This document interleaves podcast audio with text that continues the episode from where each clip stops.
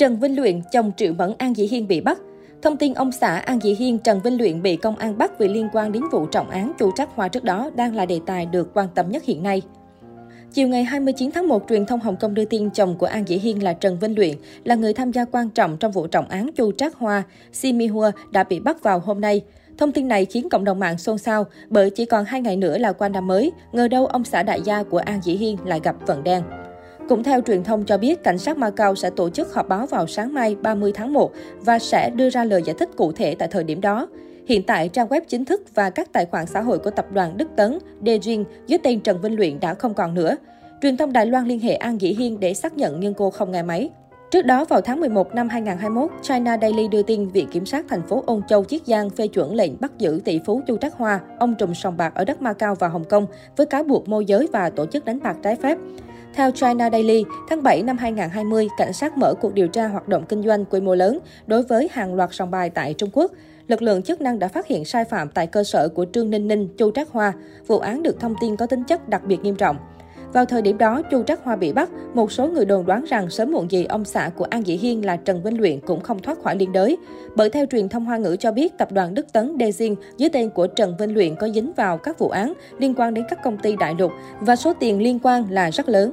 Cụ thể, theo HK01, tập đoàn Đức Tấn do Trần Vinh Luyện làm chủ bị nghi có hành động tổ chức mời gọi công dân Trung Quốc đánh bạc bất hợp pháp trên nền tảng trực tuyến. Công ty này thiết lập các trang web và tài khoản điện tử, ăn chia lợi nhuận khi có khách hàng tham gia đánh bạc.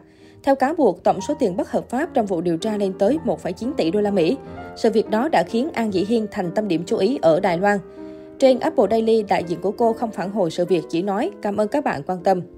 Trần Vinh Luyện là người quê Tấn Giang, Trung Quốc. Sau khi tốt nghiệp tiểu học, anh theo anh trai sang Macau sống trong nhà của một người chú.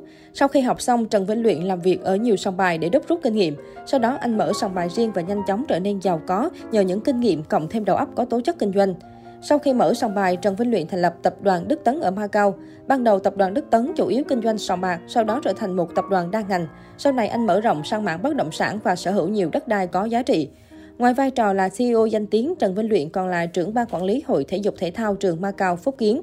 Anh cũng chăm chỉ làm từ thiện và từng giữ chức như hội trưởng Hội từ thiện Đức Tấn, ủy viên Hội nghị Hiệp thương Chính trị Tấn Giang, chủ tịch đoàn khách quý Đức Tấn, chủ tịch công ty trách nhiệm hữu hạn Tài chính Đức Tấn, chủ tịch tập đoàn Lợi Hổ, chủ tịch hội đồng quản trị công ty trách nhiệm hữu hạn quản lý đầu tư Châu Hải Đức Hiền.